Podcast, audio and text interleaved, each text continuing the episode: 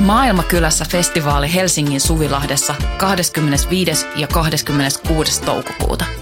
Luvassa mieletön kattaus musaa, rohkeita keskusteluja, 50 katuruokakeittiötä, järjestöjä ja toimintaa oikeudenmukaisen maailman puolesta. Vapaa pääsy ja avoin kaikille. Tuu mukaan. Rohkeus muuttaa maailmaa. Yhteistyössä Euroopan unioni, Kirkon ulkomaanapu ja Radio Helsinki. Tervetuloa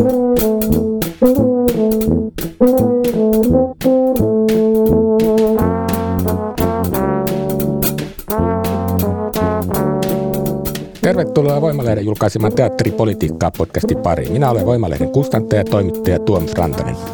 Tänään aiheena on 90-luvun laman perintö, mikä liittyy kuuteatterissa pari viikkoa sitten ensi iltaan tulleeseen uuteen nousuun näytelmään. Toisena vieraana tällä studiossa on esityksen toinen käsikirjoittaja Anna Protkin. Tervetuloa Anna. Kiitos.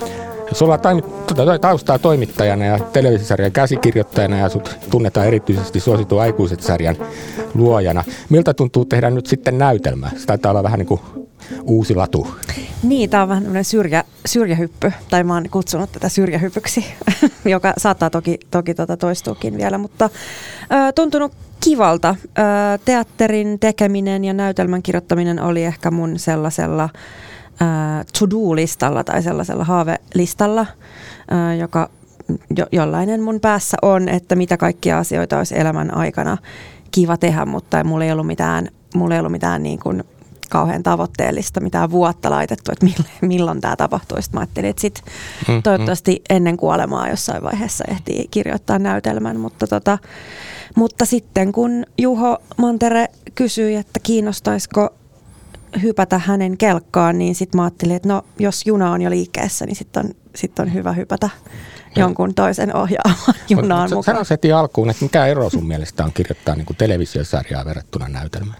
No siinä on paljonkin eroja, vaikka on yhtäläisyyksiäkin, mutta ehkä mä sanoisin, että semmoinen tietty yhteisöllisyys ja, ja yhteinen tekeminen on teatterissa ää, sen niin kuin taidemuodon, ainakin näillä kokemuksilla, niin sen taidemuodon DNAssa niin kuin vahvemmin. Tietenkin siis TV- ja elokuva puolella myös teokset on aina yhteistyön tuloksia ja samalla tavalla työryhmät vaikuttaa niihin, mutta, mutta tota, ehkä mä ajattelen, että, että teatterissa sen koko niin kuin teoksen niin kuin ytimessä on se yhdessä tekeminen, että siinä niin kuin, niin se pitää luoda joka ilta uudestaan ja siinä niin. väkisinkin tarvitaan sitten se niin. jotenkin sitoutuminen siihen juttuun. Vaikka on kyllä teatteriproduktioita ja teatteriproduktioita, että kaikki teatteriesitykset ei ole ehkä niin yhteisöllisiä kuin ehkä niin. tämä. Voimme ehkä kuulla kohta sitä lisää. Mä voisin tässä vaiheessa esitellä toisen vieraan täällä. Meillä on esityksen toinen käsikirjoittaja ohjaaja Juho Mantere paikalla. Tervetuloa Juho. Kiitos, kiitos. Ja sähän toimit myös Kuuteatteri uutena taiteellisena johtajana ja kävit tässä roolissa vieraana täällä mun studiossa jo aikaisemmin. Mitenkäs tämä uusi Pesti on kaiken kaikkiaan lähtenyt liikkeelle. Silloin sut oli vasta valittu ja koko homma näytti ikään kuin tulevaisuuden haasteena. Nyt on jotain jo lunastettu. Mitä sä sanot? No nyt on, juuri nyt kun kysyt, niin on hyvä fiilis. Meillä on eka, eka oma ensiltä takana ja se meni hienosti, niin se on tietenkin helpotus. Et on tuohon johtajuuteen sinänsä liittynyt aika paljon haasteita ja niin kuin uutta, mm, semmoista, mm. mihin ei niin kuin pystynytkään valmistautumaan etukäteen. Mutta nyt, juuri nyt on semmoinen olo, että pää on vähän pinnan, pinnan yläpuolella jo. Niin ja onhan se aika iso juttu, kun tämä on kuitenkin tämän, ei pelkästään sun, vaan tämän samaan aikaan valitun ensemblen niin kuin ensimmäinen teos kuuteatterissa, niin yhteinen teos ja yhteisöllinen teos, niin jollain lailla siinä sitten tulee niin kuin katsottua, että miten tämä on lähtenyt käyntiin ja palautehan on ollut niin kuin pelkästään hyvää, eikö vaan? Joo, joo, palaute on ollut ihan mahtava. Ja toki mikä tärkeintä, että se meidän keskinäinen tekeminen on ollut ihanaa ja semmoista, mistä on haaveillut. Niin hmm. se on mm. jotenkin ihanaa, että se ujo teatterihaave ikään kuin käy toteen. Joo, ja kyllähän on, niin kuin sitä ovat nyt muutkin kriitikot kommentoineet, minun kritiikkini ei ole vielä tullut valmiiksi, mutta tuota, tässä lämmitellään mielessä, mutta, mutta joka tapauksessa niin kyllähän sitä lavalta näkyy just se ensemble-meininki, mistä Annakin puhuu, että on poikkeuksellisen niin kuin vahvasti huomaa, että jokainen osa on niin kuin mukana siinä kokonaisuudessa, että ei kaikki esitykset mene ehkä ihan, se ei tule ainakaan ulospäin katsojalle samalla tavalla syliin kuin tuolla, mitä tästä sanotte. No ma- mahtava kuulla, jos se välittyy mm. siitä. Mäkin niin kuin, mun oma positio tietenkin on vähän erilainen, kun mä en ole ollut niin paljon siinä harjoitusprosessissa mukana, että, mutta tota, jos se kirjoitusprosessi oli, oli niin kuin yhteisöllinen ja, ja koin tosi lämpimän vastaanoton kuuteatterin puolelta, mutta myös tämän työryhmän ja ensemblen puolelta, vaikka tulinkin silleen niin kuin ulko, ulkopuolelta tavallaan siihen mukaan, niin kyllä mä, kyllä mä, oon, mä oon myös ihaillut sitä, kun oon käynyt sitten välillä treeneissä katsomassa, niin mä oon ihaillut sitä, sitä yhdessä tekemistä ja sitä yhteistyön, yhteistyön niin kuin voimaa. Niin, ja mä ajattelen myös, että se näkyy siinä esityksessä kyllä, mutta mä oon siellä, mä oon siellä niin kuin tippalinssissä niin, seurannut. Tämä aihe, kun se kuitenkin on sitä 90-luvun laman muistoja, niin tota, sikäli kun on ymmärtänyt, niin suurin osa niin kuin lavalla nähtävistäkin henkilöistä, ehkäpä myös lavan takana olevista henkilöistä, heillä on omakohtaisia kokemuksia vähän niin kuin samasta ikäkaudesta mm. tai saman ikäisenä kuin mitä tuossa näytelmässä kuvataan, niin voisin kuvitella, että ihmiset ovat voineet sitten löytää ja päivittää niin kuin omia näkemyksiään myös, mikä varmaan on ollut sitten hyvinkin inspiroivaa, mitä luulette. Joo, siis kaikki siellä on ehkä työryhmä vuosilta 81-94, niin hmm. tota, sille aika sama, sama ikä, ikäpolve. Kaikki hmm. on saanut tuoda omia näkemyksiä ja omia muistojaan ja kokemuksiaan ja musta siitä tulee just se moninäkökulmaisuus siihen teokseen, mikä on hirveän tärkeää, että hmm. et se ei ole joku yksi totuus, vaan, vaan enemmän tämmöinen niin prisma erilaisiin Hmm. Valoja. Ja teidän oma historia, miten tämä teos on syntynyt, niin sitä valotetaan tässä teidän esitteessä ja jossakin haastattelussa kyllä käynyt ilmi, että kun te olette tuntenut toisenne lapsesta saakka joskus Hyvinkäältä 90-luvun alusta, niin tämä on niin kuin jonkinlainen juuri tälle esitykselle. Mutta kertokaa vähän tarkemmin, että miten tämä nyt sitten lähti ikään kuin – esitysliikkeelle? Mitkä ovat niin kuin tavallaan ne tekijät, mistä niin kuin yhtäkkiä tuli ajatus, että A, tästä pitää tehdä näytelmä ja B, e, e, miten me lähdetään sitä tekemään ja miksi juuri yhdessä? Mä olin just sanomassa, että Juho voi, Juho voi kertoa, mutta Juho no, osoitti mua sormella. sormella. tota, no, voin mä kertoa mun version siis, äh, mun näkökulmasta Juho voi täydentää. Äh, me oltiin me ollaan siis tosiaan tunnettu teinistä lähtien Hyvinkäällä ja harrastettu teatteria nuorisoteatteria Hyvinkäällä ja ö, harrastettu sitä niin, että mä oon kirjoittanut näytelmiä Juhon, ohjannut niitä. Ö, mun ensimmäinen draamamuotoinen teksti, ö, joka on toteutettu lavalle asti, on ollut aikanaan Juhon ensimmäinen draamamuotoinen ohjaus, että meillä on niin tämmöinen, mm-hmm. olemme ottaneet ensiaskeleet aikanaan teini-ikäisinä yhdessä ja silloin harrastettu paljon monenlaista kulttuuria, mutta sitten ää, molemmat opiskellut Juho Teakissa ja mä Taikissa ja siis ollaan niin kuin, ystävyys on säilynyt, mutta ei olla vuosiin tehty mitään yhdessä 15 vuoteen ehkä. Ja sitten jossain vaiheessa alkoi syntyä tämmöinen haave, että vitsi, olisi kiva taas tehdä jotain kimpassa. Sitten vähän pyöriteltiin eri aiheita, mutta, mutta ehkä niistä mikään ei sitten ihan lähtenyt lentoon, kunnes sitten Juho, äh, Juholla oli tämmöinen idea, että hän haluaisi tehdä esityksen lamaajan lapsuudesta.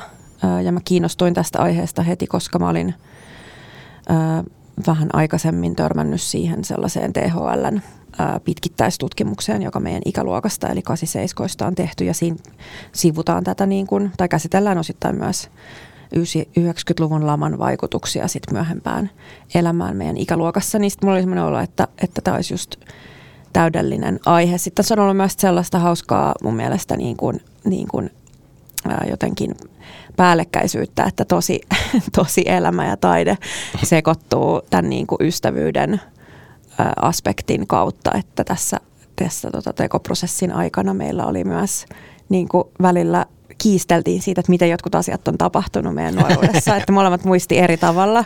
Ja sitten oli hauska tajuta, että kun me vähän riidellään siitä, että miten tämä meni ja missä se oli ja näin, niin sitten tajuin, että no tästähän se, tästäkin se esitys kertoo, että, Kyllä. että totuus harvoin on niin kuin jotenkin siis Ihmisen muisti on niin valikoivaa, että niin kuin silleen se on jännittävää. Mä olen miettinyt että joidenkin esityksen kohdalla, jotka on käsitellyt sitä, käsitellyt sitä tuota, nimenomaan konkreettisestikin just, että kun ihminen yrittää niin kuin vaikuttaa omaan menneisyytensä, niin se psyyke on aina semmoinen, mä nyt puhun varsinkin jos jotain traumaattisia asioita tai jotain, niin saattaa olla, että muistaa asiat itselleen eduksi tai jos sattuu olemaan sillä lailla ongelmallinen persoonallisuusrakenne, että muistaa aina itselleen epäeduksi, niin tota, sitäkin tapahtuu. Mutta joo, mikä sun versio on niin kuin tämän, tämän syntyi historiasta? No siis just näin niin kuin Anna sanoi. Hmm, mä ajattelin, että mä löydän jotain jännitettä. ei, ei, tässä ei ole, tota, tässä ei ole jännitettä. Se oli ihanaa tota, mä lähdin kirjoittaa siis sitä ihan aluksi yksin ja, ja tosi nopeasti tajusin, että, että se mun näkökulma on, on niin kapea, koska se on hirveän sukupuolittunutta aikaa ja mä en halunnut tehdä semmoista niin kuin, mm, mm. että tämä on nyt jonkun pojan tarina, vaan, vaan halusin alusta asti sen moninäkökulmaisuuden siihen, niin yksi strategia tähän oli, että ymmärsin, että tämä voisi olla se yhteinen juttu, mistä oltiin Annankaan pitkään haaveiltu. Joo, toihan, toihan tota, toimii kyllä siinä kokonaisuudessa, että siinä tulee montakin eri näkökulmaa. näkökulmaa. Sitten nämä aikahypytkin on mun mielestä mahtavaa, että siinä ei niin kuin pelkästään kerrota, mitä silloin tapahtuu, vaan siinä kerrotaan, miltä se kaikki näyttää tästä näkökulmasta. Mm-hmm. Sekin on mun mielestä näyttämöllistetty aivan älyttömän hyvin, että siinä on niin kuin frameja, jotka niin kuin kertoo niitä tulkintakehyksiä, eikö vaan? Kyllä. Ja, ja tota, mm, mutta jos te nyt ajattelette sitä 90-luvun lamaa, niin mikä on se tarina, minkä ja pitäisi kiteyttää, mitä te haluatte kertoa. Mikä on niin kuin se, mitä, mikä se perintö on, mitä tuossa nyt sitten kaunotaiteen keinoin kuvaillaan. No varmaan yksi, yksi näkökulma siinä on, että ei ole yhtä, kuten Juha äsken sanoi, että ei ole yhtä, yhtä tarinaa, yhtä todellisuutta, että, että mm. Suomessakin vaikka yhteiskunnallinen tilanne on ollut mikä on ollut, niin se on vaikuttanut eri ihmisiin eri tavalla riippuen siitä, että millaiset – siis miljoonasta asiasta riippuen, että sitten on niin kuin eri, monta eri versio siitä, että mitä se, mitä se Ysärin lama kellekin meistä teki, niin ainakin, ainakin tota, se toivottavasti välittyy siitä mm. esityksestä. Niin, mun mielestä se on ennen kaikkea tarina ystävyydestä, hmm. niin banaalilta kuin kuulostaakin, että ne, ne neljä päähenkilöä on hyvin erilaisista taustoista. Kyllä. Päätyy olla kavereita ja valitsee olla kavereita vielä aikuisinakin mm, mm. niin se tuntuu hirveän keskeiseltä. Kyllä, ja niin kun, mähän on taas sellaista sukupolvea, että mä olin silloin 90-luvun lama-aikaa just mennyt yliopistolle, ja mä oon niin täysin niin kuin vailla sitä ahdistusta, joka perheiden kautta välittyy. Mun vanhemmatkin oli onnekkaasti sellaisissa työpaikoissa, että se ei vaikuttanut heidän tilanteeseensa mitenkään erityisen raskaasti.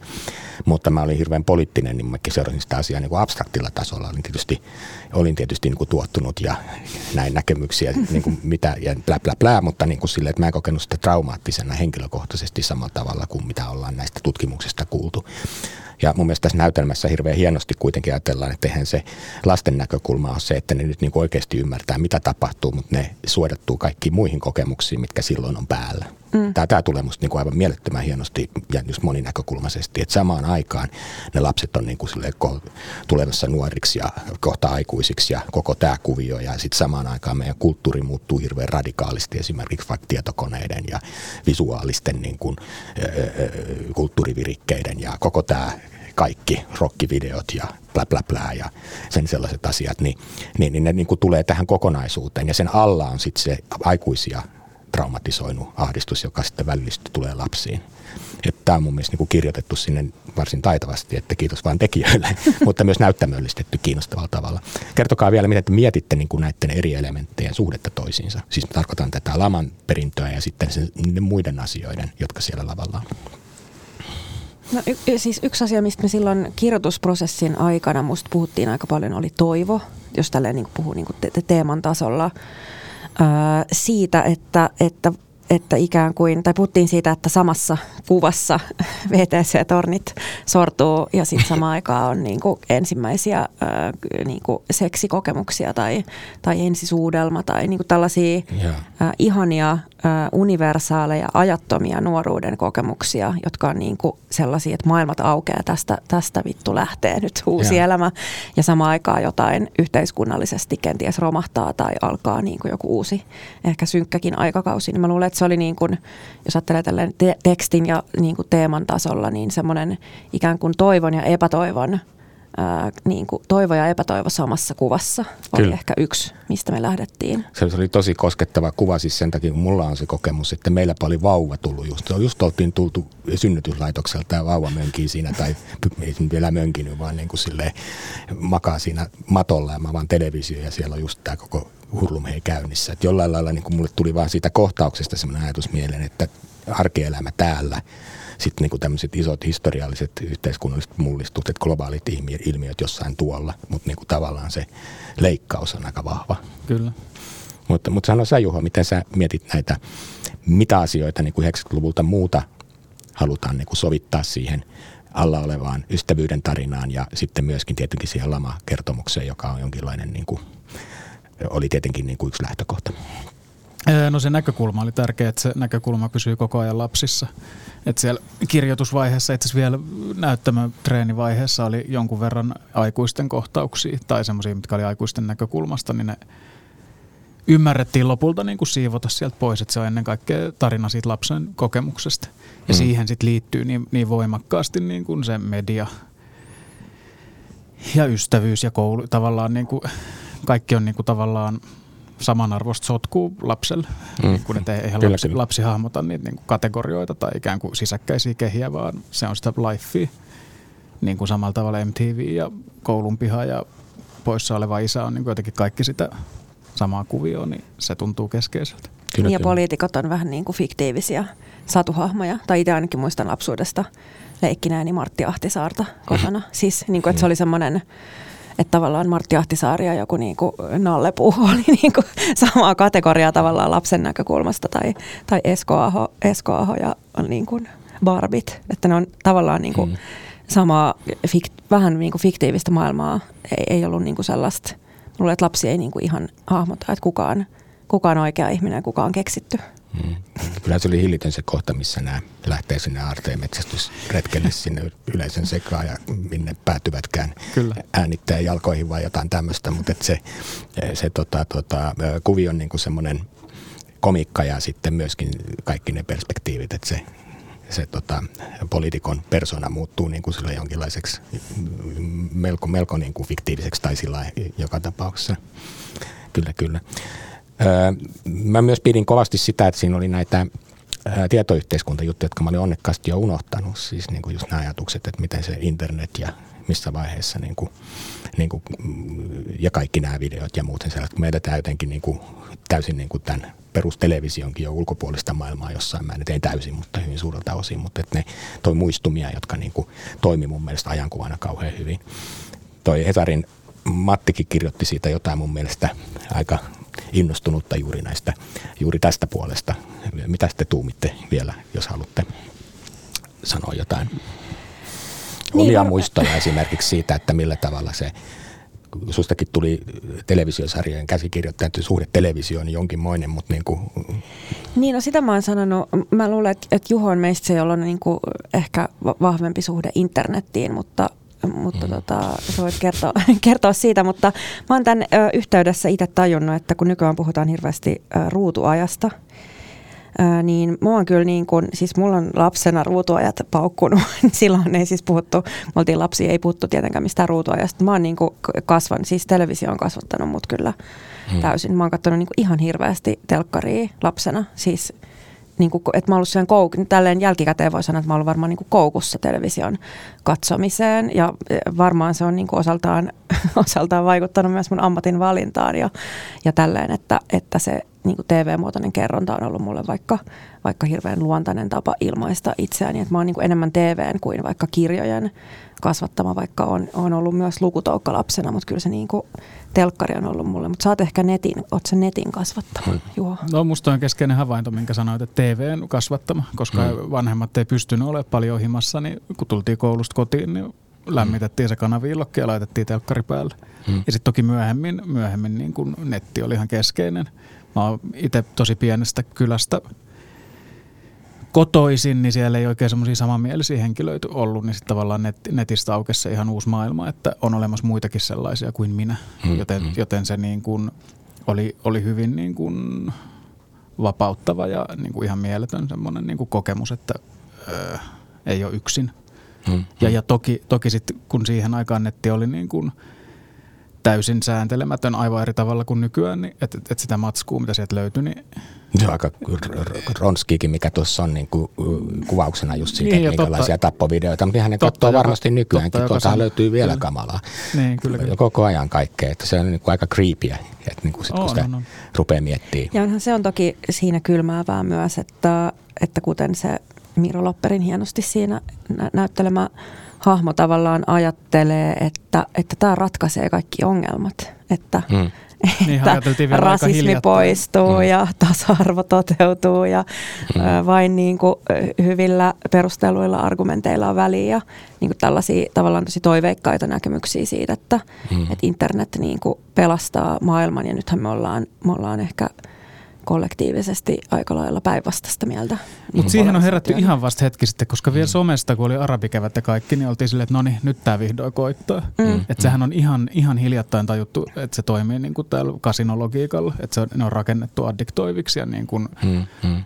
tietoisesti niin kuin, eri puraa lisääviksi. Niin ja demokratiaa niin kuin niin, ja ky- kyllähän se osallisuutta tietenkin on lisännyt paljonkin, että sä pystyt niin kuin löytämään vaikka, se voit antaa suoraa palautetta nykyään niin kuin kansanedustajalle tai vaikka ministerille tai Kyllä. toimittajille. Että kaikki tämähän on tietysti ihan plussaa ja sä voit koota erilaisia ryhmiä, missä samanmielisesti ihmiset miettii, että mitä voitaisiin tehdä ja näin. Mutta se, mikä niin kuin siinä alkuvaiheessa varsinkin unohtui ja mihin nyt ollaan herätty, niin totta kai se, totta kai se totalitarismi ja systeemilogiikka ja kapitalismi kaikki tunkeutuu sitten niihin niin sanotusti vapauden valtakunnan puolelle siellä, missä jotakin aiheita syntyy. Eli sitten me ollaan kuitenkin toisten rakentaman kehyksen sisällä ja vallankäyttö jatkuu. Mm. Että, että ei se, on niinku, se on vapaita vain sen hetken, hetken ja sitten sen jälkeen siellä on taas sitten tuota, tuota, tuota vihtahousu mukana. Kyllä, kyllä. Se niin, ja ehkä, uni. niin ja ehkä tavallaan se, mikä sitten, että jossain omassa vihervasemmistolais niin kuin, kuplassa tietenkin voi just ajatella, että no lisää aktivismia ja osallisuutta ja voi olla yhteydessä kansanedustajiin ja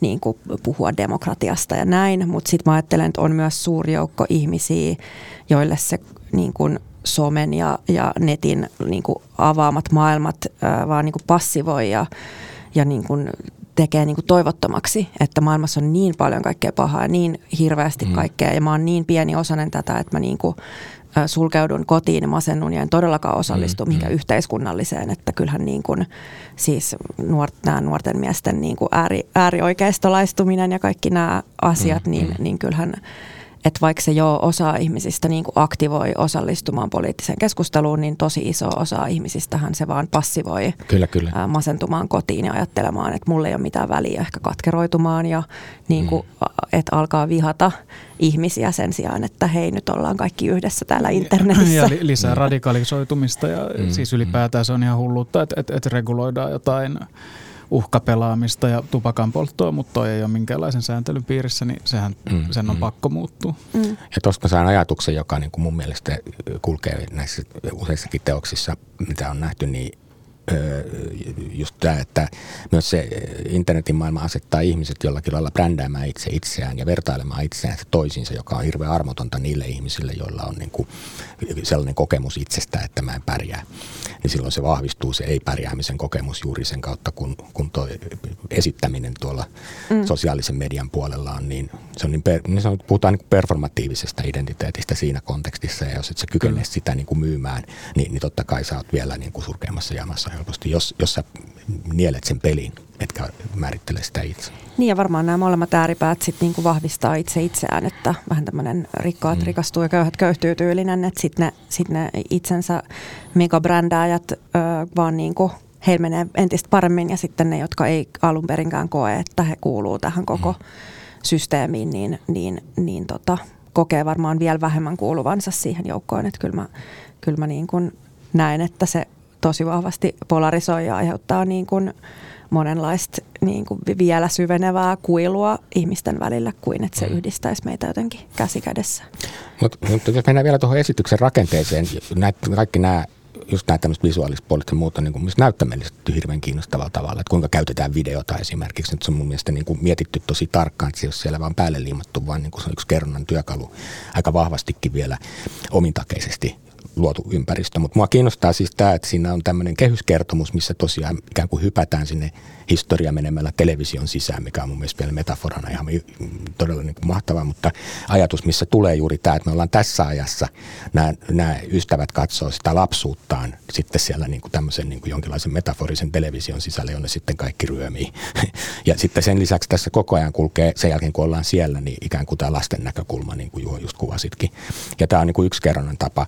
Aikuiset on merkitty näillä erilaisilla naamareilla hyvinkin groteskeilla, mutta niin kuin mun mielestä se on vanha mutikka, mutta toimii. Mm. Ja, ja sillä saadaan vahvistettua vielä sitä kuvaa, että lasten näkökulma jollakin lailla niin kuin on, on värittynyt just siitä mielikuvituksesta ja asioiden niin kuin menemisestä sekaisin. Ja sitten tämä toinen rakenne, että viimeisessä näytelmässä on ne juhlat, missä ne on jo sitten vähän vanhempina nuorina, niin tavallaan ne kaikki traumat, mitkä on koettu ensimmäisen puolen puolella, niin ikään kuin pulpahtelee samalla tavalla kuin me tunnistetaan omassa elämässämme. Että harvoinhan ne on niin, että ihminen niin kuin silleen niin kuin, mitä mä sanoisin, se niin kuin kanavoituu ja sisältyy just niin kuin juhlan, juhlan sisällä päihtyneenä ja muuta, niin sitten kaikki mitä sä teet, niin jollain lailla siellä sisällä se on se, mitä sä oot kokenut. No musta jänniä tämmöisiä sisäkkäisiä rakenteita. Toivottavasti mä en antanut liikaa juonipaljastuksia ihmisille, mutta, mutta niin kuin sille, että mun mielestä se on niin kuin, mm, äh, harkiten mietitty rakenne. Haluatteko te puhua siitä? No sä kuvasit, kuva, kuvasit sitä tosi kauniisti ja ollaan toki sitä mietittiin helvetisti niin kuin rakenteen tasolla ja siitä iso kiitos Annalle, joka hallitsee rakenteet paljon paremmin kuin tai mä hallitsen niitä kyllä sitten niinku stagella, mutta en, en ikään kuin kirjoitusvaiheessa. Kyllä hän hallitsee niitä erittäin tota, Se oli ö, tosi mahtavaa. Et on sitä niinku mietitty ihan vitusti ja sitten toisaalta kyllä se meni aika, niinku, aika viime metreille, että ne kaikki asiat niinku loksahti. Et mun, mun mielestä eka ennakko oli vielä niin kuin – vai oliko jopa toka, tokastakin ennakosta taisi puuttuu niin kuin tiettyjä palasia, jotka sitten löytyi just hmm. ensi iltaan, koska se rakenne on niin monisyinen. Ja, ja siellä on niin paljon niin kuin sisäkkäisiä viittauksia. Kyllä. Ja se pyrkii olemaan niin kuin van, klassinen tavallaan siinä mielessä, että avaa ja sulkee itsensä ja kaikkea, niin sitä oli tosi hauska tehdä. Joo. Mä, mä tapasin yhden kokeneen teatteriohjaajan just seuraavana päivänä enskan jälkeen ja me oltiin ruokakaupassa ja möykettiin pitkään varmaan. Moni ohikulkeli ajatteli, että nyt täytyy ostaa lippu, kun me oltiin niin innoissaan. Mutta niin sille, mä, mä niin mietittiin just sitä, että miten, miten niin oleellista, jos panee noin paljon kamaa ja erityyppisiä rakenteita sisäkkäin ja sitten siinä on tämmöisiä, niin sitten sit se niinku helposti hajoaa jotenkin. Mutta jollain oudolla äh, liisterillä ja purukumilla ja millä ammattitaidolla te olitte saanut tehtyä sen niin, että se rytmi pysyy koko ajan niinku ehjänä. Että niinku ne siirtymät tämmöisestä niinku eri kerronnan tasolta tai elementeistä toiseen tai miten just videota käytetään tai miten ne bileet niveltyy, koska toinen, toisen puolen niin kuin ulkoinen olemus on täysin erilainen kuin ensimmäinen. Ja sitä huolimatta niin kuin kaikki ne rytmit niin kuin ikään kuin pitää sitä niin kuin kasassa. Se on niin kuin teatterissa aivan oleellista, että se niin kuin, rytmi on se niin kuin kitti, jolla kaikki toimii tai ei toimi. Mutta haluatko Juho vaikka, kun sä siinä ohjaajana joutunut tätä niin kuin jollakin lailla niin kuin kai ylimpänä, ylimpänä niin kuin tuota Darth Vaderina nyt vahtimaan, niin tota, niin mitä, miten se tehtiin? Öö, no mulle rytmi on ihan keskeinen niin kuin tekijä tai elementti teatterissa, että, että on samaa mieltä, että siihen pitää käyttää paljon huomioon. Meidän etu oli se, että meillä oli aika pitkä harjoitusaika, meillä oli kymmenen viikkoa. Nykyään kun harjoitusaikoja koko ajan niin kuin leikataan, mm-hmm. niin tämä oli musta ihan hyvä, hyvä esimerkki siitä, että, että se on niin kuin tarpeellista. Että meillä oli se runko esityksestä olemassa jo aika aikaisessa vaiheessa, mutta se oli niin kuin – ehkä kolme tuntia 45 minuuttia pitkä. Mut missä, missä vaiheessa te alkoi siis noiden lavasteiden ja tehosteiden, koska ni, niitä on niin paljon, että niin kuin... No kyllähän se suunnittelu oli koko ajan mukana, että, että joulutauolla niin kuin, oltiin siis treenattu neljä viikkoa, sitten se rakennetaan suunnitelmien mm, mukaan mm. ja sitten kuusi viikkoa vielä treenataan niin kuin lavasteissa. Joo, et jo. se on ihan keskeistä, että se koko taiteellinen työryhmä on siinä koko ajan mukana, että mm, et äänisuunnittelu, videosuunnittelu, valot, kaikki on koko ajan treeneissä läsnä, osallistuu keskusteluun, että se ei ole joku asia, mikä lisätään siihen päälle niin kuin loppusilaukseksi, vaan se on sitä niin kuin taiteen kovaa ydintä, että me kaikki tehdään sitä teosta, niin kuin suunnittelijat, Joo. näyttelijät. No, tämmöinen vaikutelma ja, mulle kyllä syntyi. Niin ja tässä tapauksessa vielä mä niin kuin ihailen äh, Juhan tapaa juurikin tällaiseen niin kuin kokonais, äh, kokonaissuunnitteluun, että asioita ei tehdä niin kuin – palanen kerrallaan, vaan jo siinä vaiheessa, kun tehdään sitä ekaa palasta, niin, niin tehdään jo niitä muitakin, koska meillä oli silloin, kun tekstiä vasta kirjoitettiin, ja teksti oli niin kuin vaiheesta, meillä oli tällaisia viikonloppuvetäytymisiä, missä oli taiteellisesti vastaavat suunnittelijat mukana ja minä ja Juho. niin esimerkiksi tästä Ville Seppäsen tosi hienosta lavastussuunnitelmasta, niin siitä puhuttiin jo silloin ihan niin kuin, että siis iso osa ei oltu vielä kirjoitettukaan, kun oltiin jo puhuttu siitä, että millainen se lava voisi olla. Ja totta kai siis moni asia muuttuu ja se on niin kuin, elää prosessissa, että ei sitä oltu mitenkään niin kuin varmaan kiveen hakattu, mutta kyllä mä koen, että, että esimerkiksi siinä, siinä niin kuin varmasti myös se lavastussuunnittelu syötti asioita siihen tekstiinkin, mikä on niin kuin musta mm, mm. Toi on ihan keskeistä. Hyvä kun nostit esiin, koska se suunnittelijoiden työ vaikutti siihen kirjoittamiseen tosi paljon. Mm, niin kuin mm. kaikki, mitä me keksittiin, että, että mitä, mitä välineitä tullaan käyttää, vaikka lähikuvaa tai millainen se lavastus on tai millaisia yeah. niin, niin se vaikuttaa siihen kirjoittamiseen. Et, et tässä mielessä mä en oikein usko semmoiseen niin kuin vanhan liiton kirjailijuuteen niin kuin näytelmän kontekstissa, että, sä, mm, että kun kirjailija kirjoittaa sen tekstin, niin sitten muut vaan toteuttaa sen. Tai kyllä mä ymmärrän, miksi niin toimitaan, mutta se usein niin kuin esityksen tasolla jää niin kuin puolinaiseksi. Ja, ja, niin esimerkiksi tässä tapauksessa mm. siis mä uskon, että varmaan monia asioita ei olta sit kirjoitettu, että, että kyllähän se sit vaikuttaa siihen ajatteluun, että mä luulen, että ainakin mulla, koska mä, mä olin tätä ennen kirjoittanut vaan siis liikkuvaa kuvaa niin kuin ammattimaisesti, jolloin tietenkin mä ajattelen vaikka leikkaamisesta tietyllä tavalla niin kuin tekstissä, että voi leikata mm, ja. Niin kuin, niin kuin, tavallaan se logiikka on vähän niin kuin eri kuin yleensä näyttämön logiikka, mutta sitten koska niin sitten olisi voinut tavallaan helposti käydä niin, että sitten kun mä tulin tähän mukaan, niin mä alan jotenkin miettiä niin kuin väärällä tavalla näyttämöllisesti tai jotenkin niin kuin liian jotenkin kahlitsevasti, että nyt pitää ottaa huomioon, että on kaksi ovea, mistä voi tulla ja niin jotain tällaisia tavallaan typeriä, ää, niin turhia asioita, ää, niin sitten mä luulen, että se, että, että meillä on just ollut sen tekstin kanssa samaa aikaa prosessissa auki myös. Mä oon niin kuin ollut tietoinen lavastussuunnittelijan tai äänisuunnittelijan ajatuksista tai pukusuunnittelijan ajatuksista, niin, niin mä niin kuin ajattelen, että sit se vapauttaa myös kirjoittamaan ää, niin kuin lähikuvia teatteriin. Ja, niin kuin, ja mulle tietysti tässä sit vähän ki, niin kuin kivalla tavalla sotkeutui tavallaan se niin kuin, ää, niin kuin AV-kirjoittaminen ja teatteri, teatterin kirjoittaminen, koska, koska tässä on niin paljon sitä live-videoa, että – että, että pystyy, pystyy niin kuin leikata vaikka ihan eri tavalla kuin... Tämä on kiinnostavaa noiden, just näiden ilmaisumuotojen lomittuminen toisensa. Muistaakseni just toi Seppä Seville, joka mainittiin, eikö hän ollut kuvaajana kanssa siinä toksisessa kabareessa silloin, kun siitä tehtiin se. No Seppänen oli äh, suunnittelee sen striimiversion. Striimiversion, joo. nimenomaan sen striimiversion. Ja, ja Juulatan Sundström oli joo. kuvaajana, joka tässäkin oli. Joo, mutta mä näin siis sen äh, striimiversion, siis Toksen kabare oli kuuteatterissa silloin, ei lama-aikaan menisin sanoa, vaan korona-aikaan. ja, ja sun ohjaamana, niin tota, muistan, että tein sitten haastatteluakin ja pohdin sitä, koska mä näin sen sekä livenä. Mä olin yksi niistä harvoista, jotka näki sen silloin, kun se oli yhdeksän katsoja ennen kuin pantiin teatterit kiinni. Mutta sitten mä katsoin sen uudestaan vielä sen striimiversio ja sitten mä niinku pohdiskelin silloin aika paljon just tätä nimenomaan, että miten teatteri ja miten striimi voisi tehdä niin, että siihen jää edes jotakin sitä teatterin läsnäolosta, mikä on niin kuin aika mahdoton tehtävä, mutta Kyllä. siinä oli kiinnostavalla tavalla luotu niitä eh, ihan mun mielestä uusia tapoja, millä se striimi oli vähän enemmän kuin striimi yleensä. Kyllä.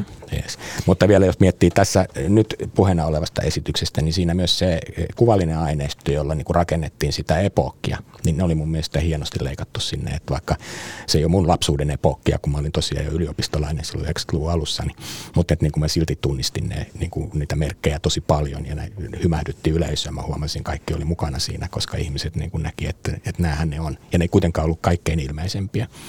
Että, että se oli mun mielestä, tehtiinkö siinä jotain ryhmätyötä vai miten se aineisto rakennettiin? Mitä niissä videoissa näkyy? Öö, ryhmätyötä, siellä on niin kuin kaikkien kaikkien rakkaimmat. niin oli vähän tämmöinen, sekin oli musta ihanaa, että, että Ville, Ville oli, että hei, että, että laittakaa, laittakaa lempivideonne tänne, tänne tota johonkin Google Docsiin, että, että niin kuin, sekä, sekä musa, musa-referenssejä että videoreferenssejä haettiin niin kuin koko työryhmältä, eikä niin, että, että sitten se joku ihminen, joka koostaa vaikka se videon, että vain hänen, vain hänen muistonsa ää, niin kuin päättäisi, että, että mitä, mitä sinne tulee. Että kyllä mä niin kuin ajattelen, että siinäkin suhteessa tässä yritettiin olla niin kuin yhteisöllisiä. Tässä oli sitten semmoinen jännä ajatusyhteys. Mä en tiedä, miten paljon te sitä itse mietitte, mutta kun tässä on kuitenkin sukupolvenvaihdos käynnissä kuuteatterissa, ja kuuteatterihan käynnistyi 90-luvun alussa, eli juuri silloin, kun niin, niinä aikoina, kun tämä itse tämän esityksen, mitä tämä esitys kuvaa, Ja sitten on kiinnostavaa, että tässä on niin kuin, mä, mä silloin eläydyn silloin vahvasti kuuteatterin alkuvaiheeseen ja mulle tuli mieleen juuri Skafaböylin pojat sen takia, että siinäkin oli niin, Skafaböylin pojat, siinä oli niin vahvasti se lasten näkökulma koko ajan esillä.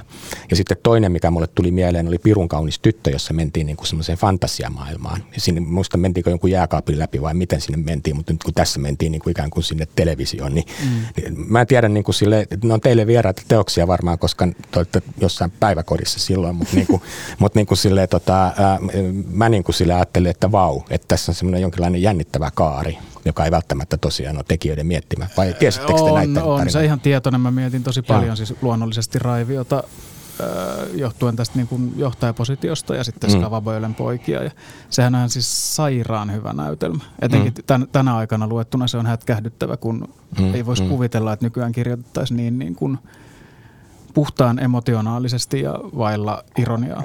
Mm. Niin, tota, mä ihailin, ihailin sitä kyllä tosi paljon. Joo, ja sitten niin kuin se tragedia tulee tosi vereslihalle, siitä huolimatta se on myös hyvin hauska. Niin. Et, niin kuin todella, todella hauska. Sä kävit läpi siis nimenomaan näitä. Niin se oli yksi Joo. meidän, meillä oli tälleen, me luettiin samoja juttuja, niin se oli yksi mitä, mitä me luettiin ennen kuin ruvettiin kirjoittaa tai siinä prosessin aikana. Niin, niin mulla oli ihan alun perin oli jopa semmoinen ajatus, että tehdä tämmöinen niin kuin pastissi näistä Ysärin perhe perhejutusta. Se oli yksi sellainen työhypoteesi, että tehdään mm, ikään kuin mm. nykynäkökulmasta, mutta ikään kuin tämmöinen ysärin, niin kuin silloin oli justiinsa Skavis tai, tai Rekolundaa, niin aina joku eksyy tai jossain mielessä jää kuviakin. Mutta sitten tästä niin kuin, se alkoi tuntua niin nörtiltä idealta, että se ei osannut kellekään muulle kuin itselleni, mutta tota, ehkä sitten jotain sit jäi siihen niin kuin mm, lopputulokseen. Ja silloin itse asiassa ihan aluksi me itse asiassa puhuttiin aika paljon siitä niin kuin perhe, perheen ajatuksesta. Mullekin just Rekolundaanin näytelmät on ollut nuorena tosi jotenkin vaikuttavia ja Skavabölen poikien sen leffaversio on ollut mulle vaikuttava aikanaan. Ja sit nyt luin sen näytelmän tätä, tätä, tota, tämän prosessin aluksi ja me ehkä puhuttiin sillä aika paljon perheestä ja sellaisesta niin kuin, jossain vaiheessa puhuttiin vähän niin kuin amerikkalaisen tällaisen niin kuin sitcomin perheideasta, siis tällaisia niin kuin – tota, niin kuin Simpsonit tai, tai mikä se on se Toi, Simpsonit oli juuri myös tota, niin, niin, josta sitten tuli semmoinen, että no ei me ehkä voida niinku laittaa sinne sohvaa ja isä, äiti, tyttö ja poika. niinku, tota, mutta, mutta tavallaan se niinku siitä perheen, ikään kuin siitä perheen ideasta puhuttiin silloin alussa. Mä Tosi luulen, paljon. että se ystävyyskulma tuli siihen sit niinku prosessin myötä ää, vahvemmaksi. Että mä ajattelen, että nyt että se on enemmän kertomus ystävyydestä kuin perheestä. Ehdotti, mä muistan vielä sen, kun istuttiin sun autossa ja sitten tota, heitit sen, mm, että, mm. että tämän pitää olla tarina ystävistä eikä perheestä. Ja se oli mm. niin, kuin niin briljantti oivallus. Niin. Siis kun me oltiin käyty aika pitkä, niin kuin, tosi pitkä kaari niin kuin tätä perhehommaa ja miten se kerrotaan ja sitä sun tätä, kunnes mm. tajuttiin, että ei, se, että ei, ei kyse ole perheestä, vaan kyse on niin kuin tästä kollektiivista. Niin mä itse asiassa muistan vielä, se on hauskaa, miten tajuu, kun me oltiin pyöritty sen perheasian ympärille. Sitten muistan, että mä oon äh, maannut sohvalla kotona ja ehkä just lukenut sitä Skavapöölen poikia. Sitten mulla on tullut sellainen, sellainen ajatus, että no, että jos mä oon ihan rehellinen, niin mua ei kiinnosta tämä perhejuttu niin paljon kuin tämä ystävyys. Mm. Ja sitten mä muistan miettineeni, että mä luulen, että Juhoakin kiin, että mun ehkä kannattaa sanoa tämä ääneen, että kiinnostaisiko suakin tämä ystäväkulma enemmän kuin tämä perhekulma. Tietenkin nämä on osittain päällekkäiset, että näitä tavallaan niin kuin, tarkoittaa, että pitää niin kuin jotenkin poissulkea hirveästi asioita, mutta, mutta mä muistan, niin kuin, että se tuli jotenkin sitä kautta, että – tai mulla usein tulee asiat sitä kautta, että, että tulee sellainen ajatus, että jos mä oon ihan rehellinen itselleni, että mitä mä haluan tehdä tai mikä mua kiinnostaa, niin mua kyllä kiinnostaa toi enemmän kuin toi. niin kuin. Niin, mm, se niin kuin avaa sen moninäkökulmaisuuden helpommin kuin perheen sisällä jäädään niin kuin tavallaan siihen yhteen tarinaan, niin, niin mm. se tuntuu se on niin kuin hyvä strategia välttää se. On ja sitten se myös minusta pelkistää sitä esitystä, kompaktisoi sitä just siinä suhteessa, kun tässä on niin paljon muitakin elementtejä. Että sitten tätä katsotaan niiden lasten suodatusten läpi, mikä tuo siihen paitsi lapsen tämmöisen välittyneen mielikuvitukskokemuksen ja siihen sekoittuu kaikkea muuta, niin sitten myöskin se muisti, koska siinä katsotaan taakepäin. Ja, ja sitten jos siinä olisi niin kuin aikuiset olleet samalla tasolla, niin sitten siinä olisi jo niin kuin myös ehkä hajonnut sitten se, mm. että tuolla lailla se on niin kuin niin kuin hienosti löydetty ratkaisu tähän tilanteeseen. Niin mä luulen, että sitten sen väite, väite olisi niin kuin, äh, sitten se varmaan tulisi väittäneeksi, että tällaista, tällaista oli lapsuus, niin kuin semmoinen tavallaan, että se just toi Juhon mainitsema moninäkökulmaisuus varmaan olisi vaikeampaa toteuttaa, jos, jos mm. kerrottaisiin vain yhden perheen tarinaa. Kyllä. Kyllä. Sitten semmoinen elementti, mikä myös viehättää tuossa kerronnan tavassa, on niinku just se semmoinen, mm, mitä mä kutsuisin sitä, kun siinä se huumori ja tragedia niin kuin ikään kuin lomittuu toisiinsa. Ja sitten siinä on kuitenkin aika vahva yhteiskunnallinen pohjasväre, mutta se yhteiskunnallisuuskaan ei ole niin kuin paasaamista, vaan se on just näiden vaikutelmien kuvaamista tai näin.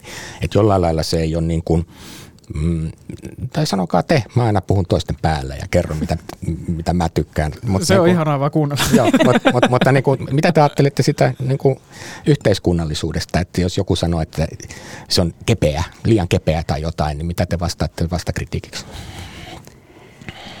No mä, mä ainakin voisin sanoa sen, että äh, tehtiin aika paljon, niin kuin luettiin sä luit paljon kaikkia aho, aho-juttuja ja me niinku, varmaan siitä oli sellainenkin versio, että se olisi aika sellaista poliittista tai yhteiskunnallista. Ää, yritettiin niinku tehdä jotain. Mulki oli tässä oli tota kaksi ää, taustatutkimus, Assari, Teemu Vaarakallio ja Anna Alanko, jotka ää, muun muassa tutki sen ajan eduskunnan jotain pöytäkirjoja. Ja meillä oli niinku tällaisia monia suuntia, mihin vähän lähettiin. Mutta sitten mun mielestä mun mielestä Juho ja työryhmä teki oikean ratkaisun siinä, että, että se ei ole niin kuin dokumenttiteatteria tai, mm. tai se, se niin kuin pääpaino ei ole siinä niin kuin politiikassa tai yhteiskunnallisissa. Niin, kuin. niin, kyllä mä ajattelen, että se on niin kuin super se on niin kuin poliittinen esitys siinä mielessä, että se ottaa voimakkaasti niin kuin, osallistuu keskusteluun, mm, yhteiskunnalliseen mm. keskusteluun, mutta se ei ole niin kuin mm. puoluepoliittinen esitys ei, tai se ei, ole julistava esitys, se ei mm. niin kuin ota semmoista niin kuin ideologista kantaa. Nämä menee ehkä jengillä vähän sekaisin välillä. Kyllä, toi, toi on minusta oikein hyvä havainto. Mä kävin just viikonloppuna Tampereen telakalla katsoa Merimaa ja Näykin synnytystalkoot esitystä, jossa oli paljon semmoista hengenheimolaisuutta Mä joskus haastattelin Merimaijaa tässä podcastissa ja se puhuu semmoisesta käsitteestä kuin hellä radikalismi. Niin kuin ajatellaan yhteiskuntaa radikaalisti, mutta niin kuin semmoisten hell- hellyyden silmälasien läpi. Ja mä niin kuin jotenkin tunnistavinen, että tässä voisi olla jotain samaa. Mä tarkoitan tällä jotenkin sitä, että vakavat asiat ovat läsnä, tunnistettavissa ja ne esitetään ihmisille pohdittavaksi, mutta myös tarjotaan semmoista inhimillistä ymmärrystä ja terapeuttista huumoria niiden käsittelyyn. Kuulostaako tämä yhtään semmoiselta, joka koulukuntamääritelmältä, joka voisi teihin jotenkin sopia? Saa käyttää. Kyllä, varmaan, varmaan tota tunnistetaan. Se on musta myös hauskaa, miten vaikka me ei olla niin kuin Juhon kanssa mikään sillä tavalla työpari, että me oltaisiin hirveästi tehty töitä yhdessä, tämä on meidän niin kuin eka ammatti tuotanto, mutta, tota, mutta mä, mä itse tunnistan meidän, niin kuin, meidän, meidän teoksista tavallaan yhtäläisyyksiä, vaikka me tehdään eri mm, ää, mm. taidemuotoa. Mä oon käynyt katsoa niin kuin Juhon e-, esityksiä niin kuin opiskeluaikana, mutta sitten sen jälkeenkin tietenkin kaiken, mitä hän, hän tekee, niin sitten mua aina välillä niin kuin mulla oikein sillään läikähtää sydämessä, kun mä oon tunnistavana niin jotain, jotain samoja pyrkimyksiä, mitä mulla on ollut ää, omissa jutuissa, esimerkiksi aikuisissa liittyen just sellaiseen tiettyyn – tiettyyn ehkä niin kuin lempeyteen tai kiltteyteen tai sellaiseen äh, johonkin niin kuin rakkaudellisuuteen tai vilpittömyyteen tai niin kuin tällaisiin äh, aika niin kuin pehmeisiin arvoihin ja yrittää silti samaa aikaa sanoa jotain, eikä niin kuin olla silleen, että no toisaalta toisaalta ja nyt vaan halaillaan täällä. Että, että niin kuin, Mä tunnistan tuon täysin. Siis mähän pidin aikuisista myös kovasti, vaikka mä edustan ihan eri sukupolvia. Toki mä tunnistan tämän kallion punavihreän kuplan, mutta kun mä oon kuitenkin niin kuin selvästi edellistä sukupolvea ja mä jotenkin niin kuin aikuisissa ehkä mulle samastettavin henkilö on varmaan se Pillumanitin isät, joka pukeutui tamponiksi. Että mutta niin kuin silleen, että mä kyllä repesin, mä katon sen monta kertaa, se oli musta hyvin hauskaa, mutta, niin kuin, mutta ajatus siis siitä, että, että niin kuin, se hauskuus, mikä siinä on, siinä tilannekomikassa ja semmoisessa niin kuin niin kuin, se on niin kuin hellää itsekritiikkiä semmoiselle tietyn tyyppiselle niin kuin vieraantuneisuudelle, minkä me tunnistamme me, jotka ollaan niin jotenkin tämmöisessä kulttuurikuplassa, jos nyt asian tällä mm. lailla muotoilee. Mutta se ei silti jätä niin kuin asioita rauhaan. Et se kyllä käsittelee mun mielestä koko ajan sitä tämän ajan vieraantumista ja, sen kanssa kamppailua. Ja vaikka se ei johda mihinkään, niin se oikeastaan se tari, siis siinä mielessä, että ihmiset niin kuin sille jotenkin valaistuisivat ja ryhtyisivät sitten niin kuin oikeasti tekemään jotain, niin se on niin kuin se pointti kai, ymmärrätkö mä?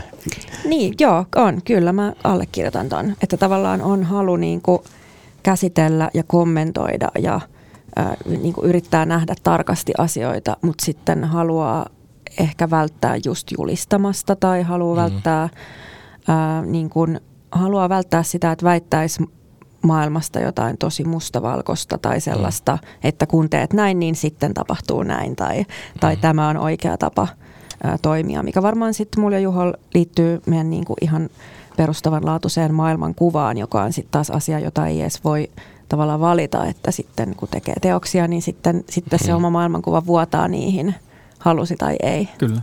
Niin. Joo, minusta semmoinen fundamentalismi on niin kuin tämän ajan aika iso vitsaus ja mm. haluan just välttää sitä. Fundamentalismi on toinen, mutta kyynisyys on toinen. Mutta mun mielestä niin. nämä välttää molemmat, koska niin kuin siinä on kuitenkin keskiössä niin kuin aikuisissa esimerkiksi se mun mielestä niin kuin tuossa näytelmässäkin ja Juho sun tuuneissa, niin siellä on kuitenkin jotenkin sitä semmoista etsimisen ö, eetosta, että niin kuin jotenkin tässä nyt niin kuin pitäisi valita jotain.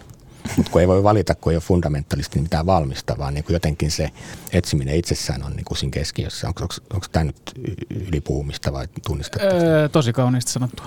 No. Joo, tunnistan. Ja kyllä mä, mä ajattelen, että me ollaan molemmat aika romantikkoja ja sellaisia, mm. niin kuin, niin kuin, että me ehkä molemmat tunnistetaan se joku ironia ja kyynisyys ja sellainen, että ne on niin kuin meidän sukupolven sellaisia niin kuin, ää, käytetyimpiä niin kuin kieliä ja mm. sitten ehkä, Pakoteita ja eskapismin laatuja. Niin, ja mm. ollaan itsekin käytetty niitä paljon ja tullaan varmasti käyttää ja näin, mutta, mutta mä luulen, että meillä on niin kuin molemmilla ollut sit se joku sama tarve siihen, että no mä haluaisin välillä myös sanoa jotain, jotain ihan vilpitöntä ja oikeaa ilman niin kuin jotain vitsiä tai niin, ilman ironiaa. Tai... Se ei ajaudu niin kuin nihilismiin, se niin. ironia. Hmm. Musta vaan kun sanoit tuosta totuuden etsimisestä, niin tämmöinen metamodernismissa ajatellaan musta tosi kauniisti, että, että sitoudutaan... Valitaan etsiä totuutta, jota ei kuitenkaan koskaan uskota löytävänsä, mm, niin musta mm. siinä on niin kuin tosi oikea ajatus. Mm, mm. Että ikään kuin myöntää se, että ei ole tämmöistä fundamenttia mm, ideologista mm. se väitettä vanha, olemassa. Vanha Platonin viisaus, että viisaan kaikista on Sokrates, koska Sokrates ei tiedä, että ei tiedä mitään. et, et, et, tavallaan se semmoinen niin kuin hybriksen alasajaminen ja jotenkin se ajatus, niin. että niin kuin jollain lailla, niin kuin, äh, mutta silti, silti halutaan, olla niin kuin, halutaan olla hyviä. Eikö tämä ole niin semmoinen jotenkin tässä ajassa aika poliittinen teko, jos tämä asia sillä lailla ajattelee, että niin kuin, niin kuin tota, aikuistenkin päähenkilö koko ajan niin kuin pohtii asioita niin kuin hyvyyden näkökulmasta. Niin, hänen niin kuin motiivit on äärimmäisen hyviä, niin. vaan sitten teot on välillä ihan niin, kuin niin, niin, mutta se on tota- inhimillistä, mutta, niin. mutta niin kuin siinä kuitenkin aprikoidaan sitä, että niin kuin valinta on ja, ja niin kuin yritetään toimia oikein. Kaikki ei ajattele oikeasti elämässä, niin musta tuntuu, että meidän maailmassa semmoista pahaa oloa synnyttää just jotenkin se, että ihmisillä on semmoinen, että ne on hukannut niin kuin sen pyrkimyksen. Hirveän monet on mm. hukannut sen, että niin kuin hyvään kannattaa pyrkiä, vaikka ei siitä olisi mitään hyötyä. Mm. Niin ja ehkä mä sitä ajattelen, että, että siihen varmaan liittyy myös semmoinen ajatus, että ää, että hyväksyy sen, että ei välttämättä ole mitään suurta merkitystä vaan sit löy- mutta sitten kuitenkin löytää merkitystä pienistä asioista, kuulostaa hirveän mm. kunnon niin kuin, tota, hyvinvointibloggaajan mm. mainospuhe, mutta, mutta tota, että löytää niin kuin, että tavallaan ei niin kuin antaudu sille merkityksettömyyden kokemukselle mm. ja sille, että no millään ei ole mitään väliä ja maailma tuhoutuu kuitenkin mm. ja ihan sama niin kuin tavallaan, että antaa sen kyynisyyden ja merkityksettömyyden tunteen voittaa, vaan sitten tavallaan hyväksyy, että niin, moni asia on merkityksetön ja maailmassa on kaikki aika niin kuin huonosti, mutta silti pyrin löytämään merkitystä ää, mm. vaikka ystävyydestä tai pyrin löytämään merkitystä tai pyrin ää, osallistumaan yhteiskunnan toimintaan jotenkin. Tai että on niin kuin joku semmoinen, mm. ää, mm. niin kuin, että jollain asialla on väliä, vaikka isossa kuvassa ymmärtääkin, että, että ei ole mitään suurta niin kuin, mm viisasten kiveä, jonka sitten elämän mm. lopussa löytää, että tämä oli kaiken tarkoitus. Mutta mut jos me ollaan onnistuttu paikallistamaan tämmöinen niin romanttinen ajatus itsensä etsimisen tähdellisyydestä ja oman merkityksellisyyden hakemisen tähdellisyydestä ja sitä tragediasta, mikä syntyy, jos ihmiset hukkaa sen, niin, niin näettekö te jotain yhteyttä sillä 90-luvun omalla lapsuuden menneisyydellä, että täytyykö mä takaa, että niin kuin jollain lailla silloin ympäröivä maailma, niin kuin te kuvaatte näytelmässä, niin onko sillä joku yhteys esimerkiksi siihen maailmankuvaan, jota te nyt kuvaatte tavallaan tekijöinä? Te, te, te, jos te teette tämmöistä ei-kyynis, ei-fundamentaalista itsensä etsimisen kuvioa, oliko tämä nyt vähän liian johdatteleva? Ei ollut johdatteleva, kiinnostava kysymys. Uh, kyllä uh, varmasti on olemassa yhteys. Kyllä mä niin kuin ajattelen, että, että olisi niin kuin outoa väittää, että ei. Niin, no totta kai me ollaan niin kuin meidän kokemusten ja kohtaamisten mm. niin kuin tuote.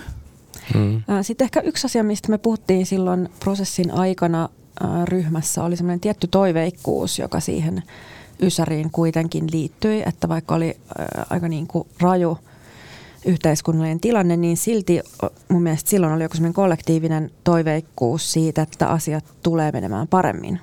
Niin kuin liityttiin EU-hun ja oli niin kuin tämmöinen ovet auki ja Erasmus-vaihtoihin lähdetään. Fukuyaman niin historian loppu ja, ja koko tämä niin kuin ajatus, että, että, että niin kuin demokratian lopullinen voitto on ihan oven takana. Niin, että nyt on niin kuin vähän tälleen tämmöinen niin kuin paikallisesti talous menee huonosti, mutta globaalisti tullaan niin kuin kohta pääsee takaisin tähän niin kuin ylöspäin menevään rakettiin, mikä sitten taas on musta aika eri tavalla tässä hetkessä, että tässä hetkessä itse ainakin tunnistan enemmän sellaista kollektiivisuutta, kaikki toivo on mennyt hmm, hmm. ajattelua. Hmm se Joo. on niin vaikea niin kuin tavoittaa sitä, kun yksi meidän suunnittelijoista mulle jäi mieleen, se on meitä vähän vanhempi, niin sanoi, että se silloin liimaili bussien ikkunoihin semmoisia kaikki erilaisia, kaikki samanarvoisia tarroja. Joo, muistan mm. Ja se niin kuin koki silleen, että... Mun kaveri oli Sivarissa Niin, että kun sen tavallaan länttäisi siihen ikkunaan, niin oli se kokemus, että no niin, nyt tämä on hoidettu. Tai mm. jotenkin, että, mm. Niin. että näin tämä muuttuu. Ja musta niin kuin nyky, nykyään meidän kokemus on se, että ihan sama mitä tekee, niin mikään ei muutu. Kyllä, kyllä. Että niin. se on ollut täysin päinvastainen mindset. Silloin 90-luvun alussa, niin silloin mä ryhdyin poliittisesti aktiiviksi. Siihen saakka mä olin vaan tämmöinen niin kuin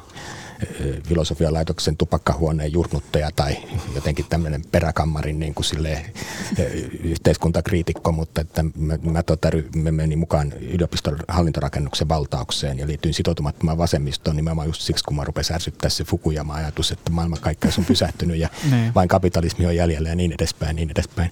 Että siinä tämä kuvio. Mutta niin kun, nyt kun mä yritän miettiä vielä just sitä niin kuin ajatusta niin kuin ideologioiden kuolemasta ja sitten mitä jää jäljelle, jos ei halua olla kyyninen, niin, niin sehän on niin kuin varmaan sitä, mitä 90-luvun alussa aika paljon niin kuin pohdittiin. Niin ja ehkä sitten mä oon niin kuin miettinyt, että, mm, että jos meidän sukupolven monella lapsuudesta se kokemus on semmoinen tietty arvaamattomuus kuitenkin, että, että omat, omat valintani ja omat tekoni eivät välttämättä niin kuin takaa – mitään hyvää tulevaisuutta tai onnistumista, vaan että vaikka tekisin kaikkeni ja yrittäisin täysillä ja, ja niin kuin olisin ahkera, ahkera niin kuin työläinen, niin silti, silti, silti kaikki saattaa niin kuin, niin kuin murentua tai, tai, tota, tai kaikki mennä niin kuin ihan pieleen. Sitten mä ajattelen, että ehkä siitä sit tulee juurikin se, mistä mä puhuin, tämmöinen niin kuin merkityksellisyyden etsiminen siitä jotenkin niin kuin omasta elämästä ilman, että koko ajan niin kuin – jotenkin ajattelee sitä jotain tulevaa minä, että nyt mä säästän siiheksi, kun olen eläkkeellä. Mm, mm. niin mä ainakin tunnistan itsestäni enemmän semmoinen, että mä haluan elää jotain niin kuin perusmukavaa elämää nyt, mm, enkä niin kuin kituutella jollain niin kuin, niin kuin hirveässä elämässä seuraavat 40 vuotta säästääkseni siiheksi, kun olen eläkkeellä. Mm. Niin ehkä sitten mä niin kuin ajattelen, että, että varmaan, varmaan semmoinen ajatus meille on – lapsuudesta tullut, että koska, koska tulevaisuudesta ei voi tietää, ää, niin parempi yrittää jotenkin tehdä jotain hyvää tässä ja nyt. Mm-hmm. Jos mä kysyn teiltä molemmilta, että mitä kiinnostavaa teidän mielestä niin kuin kulttuurissa, jos ajatellaan etenkin teatteria ja vaikka televisiosarjoja tai televisiota kokonaisuutena, niin mitä semmoista niin kuin teidän mielestä niin kuin kiinnostavaa, semmoista, joka herättää tätä teidän niin kuin romanttista 90-luvun lapsuuden ajan henkeä tai jotain tämmöistä, niin, niin mikä on kiinnostavinta uutta, mitä tapahtuu tällä hetkellä? Sanoisi vaikka Juho. Musta tuntuu, että teatterikenttä on aika isos, isos liikkeessä, että uusia nuoria johtajia valitaan, valitaan taloihin ja ehkä, ehkä jossain kohtaa niin ensembletkin tota, uusiutuu ja varmaan nyt kun on tulossa isoja leikkauksia, niin rakenteet tulee menee uusiksi, niin Missä se, se näkyy vähän, niin kuin se sisällössä ja muodossa, jos ajattelee teatteria? Osaatko arvioida? Sehän jää nähtäväksi. No se jää nähtäväksi, mutta siis totta kai kun saadaan uusia tekijöitä, nuoria tekijöitä, niin ne tuo niin kuin ihan niin kuin toisenlaisen niin kuin jokainen oman näkemyksensä. Musta se on mahtavaa. Hmm, hmm. Entä Sanna, mitä sä ajattelit? Voit sanoa no, teatterista, mutta voit sanoa myöskin telkkarista. Niin, te, siis TV, TV-maailmahan on niin kuin ihan hirveässä ahdingossa tällä hetkellä. Ja kaikki, niin kuin, meillä oli semmoinen niin kuin lyhyt, muutaman vuoden kestänyt tämmöinen niin kuin isot tuotantomäärät ja hybris ja hirveästi töitä ja kaikkea tehdään ja KV-tuotantoja ja, ja Netflixit ja HBO tekee Suomessa ja näin ja kaikki, kaikki loppu niin kuin veitsellä leikaten ja nyt kaikki on työttömänä ja ihmettelee, että mit, mit, mitä, mitä tapahtui. Mutta ehkä mä ajattelen semmoinen yksi niin kuin globaali trendi elokuva- ja TV-puolella, ehkä näkyy leffapuolella enemmän, että, että suuret, su, suuret ilmiöt suurenee ja pienet, pienet pienenee. Että semmoinen niin keski, keskikokoisten tarinoiden tai keskikokoisten elokuvien mm, aikakausi on niin kuin vähän päättymässä. Että meillä on niin kuin Barbin, Barbin ja Oppenheimerin kaltaisia tällaisia niin kuin valtavia ilmiöelokuvia. Suomessakin nytten Myrskyluodon Maija tai, tai Luottomies elokuva tai se Lapua mm. elokuva tai Aki Kaurismäen uusin. Ne on niin kuin tällaisia tosi isoja elokuvia. Mm, mm. Ja sitten toisaalta on niin kuin pieniä elokuvia, mutta sitten sellaiset vanhat vanhat niin kuin, tavallaan keski, kes, keskikasti on vähän niin kuin katoamassa, että ne elokuvat, jotka ennen sai suht hyvät luvut, niin saattaakin saada niin kuin tosi mm, pieniä mm. katsojamääriä. Ja mä ajattelen, että se, siis kaikkihan on aina ikuisessa muutoksessa, että, että niin kuin, mä ajattelen, että se on hyvä asia ja toivottavasti johtaisi siihen, että, että tehdään vaikka ö, tosi paikallista sisältöä, jota ehkä aikuiset sitten edustaa. Se on tämmöinen niin hyper, tai mä siinä sitä tehdessä mietin tällaista hyperlokaalin käsitettä, että sen sijaan, että yrittää tehdä hirveän universaalia, että kaikki viittaukset olisi sellaisia, että kaikki varmasti ymmärtää, niin mä olin niin suorastaan sillä, että, että yritän tehdä niin, että mahdollisimman, vähän, mahdollisimman harva ymmärtäisi ihan kaikki, että on niin kuin niin kuin todella tavallaan niin yhdessä korttelissa, niille, yhdessä korttelissa pyörivä ää, juttu, niin kyllä mä, mä niin kuin haluaisin toivoa, että Suomessakin me ollaan niin tosi pieni kielialue, tekoäly, niin kuin, tekoäly pystyy jo tuottamaan niin kuin sellaista geneeristä, geneeristä universaalia sisältöä, joka ei niin kuin ole millään tavalla mm-hmm. paikallista, niin ehkä mä toivon, että se johtaisi siihen, että me tehtäisiin niin kuin entistä lokaalimpia hmm. Ton voi allekirjoittaa teatterin osalta ihan täysin. Ensinnäkin sen teatterissakin se jakautuminen on nyt tosi voimakasta, että ne esitykset, mitkä myy, niin myy ihan sikana ja ne, mitkä ei myy, niin ei myy mitään. Se mm. on niin kuin kuumottavaa. Ja toi, toivon myös samaa, että lokaaleja aiheita ja ikään kuin mm. ymmärretään se konteksti, missä toimitaan. Että ei tarvitse tuoda niin kuin aina ulkomailta tai well-made playtä, vaan meidän pitäisi niin kuin oikeasti pystyä keskustelemaan, ole osa tätä meidän yhteiskuntaa. Ja sehän on kiinnostavaa mä nyt on tämmöinen taiteen se, ammattiseuraaja ja näin, mutta että mä tykkään niin kuin hypätä just semmoiseen maailmaan, joka on itselle vieras, koska sillä, sillä lailla pystyy niin kuin näkemään päivittämään omia näkökulmia ja muuta. Että ehkä tämä on vähän sellainen kuluttajatottumuskysymys myös, että niin kuin mä luulen, että hirveän monet ihmiset vois viihtyä enemmän sellaisessa, missä tulee jotain uuttakin kulmaa, eikä kaikki ole ihan niin tuttua, mm. ja jos vaan niin kuin sen arvo niin kuin aukeaa. Mutta sitten jos niin kuin tavallaan televisiota tai teatteria hakee vaan ikään kuin vain niin kuin kohdatakseen tuttuja asioita. Saa niinkin tehdä, ei siinä paha ole, mutta niin kuin saattaa olla, että menettää niin kuin mahdollisuuksia aika paljon. Mm. Mutta sanokaa vielä se, että miten te näette niin teatterin ja sitten vaikka tämä valtakulttuurin teatterin ulkopuolella, teatterikin voi olla valtakulttuuri, mutta esimerkiksi juuri vaikka niin television ja elokuvan ja tämän internetmaailman ja teatterin niin kuin läpisuodattumisen. Että sulla Juha esimerkiksi esityksissä on tapana paljonkin käyttää tämmöisiä niin kulttuurisia meemejä tai viittauksia niin kuin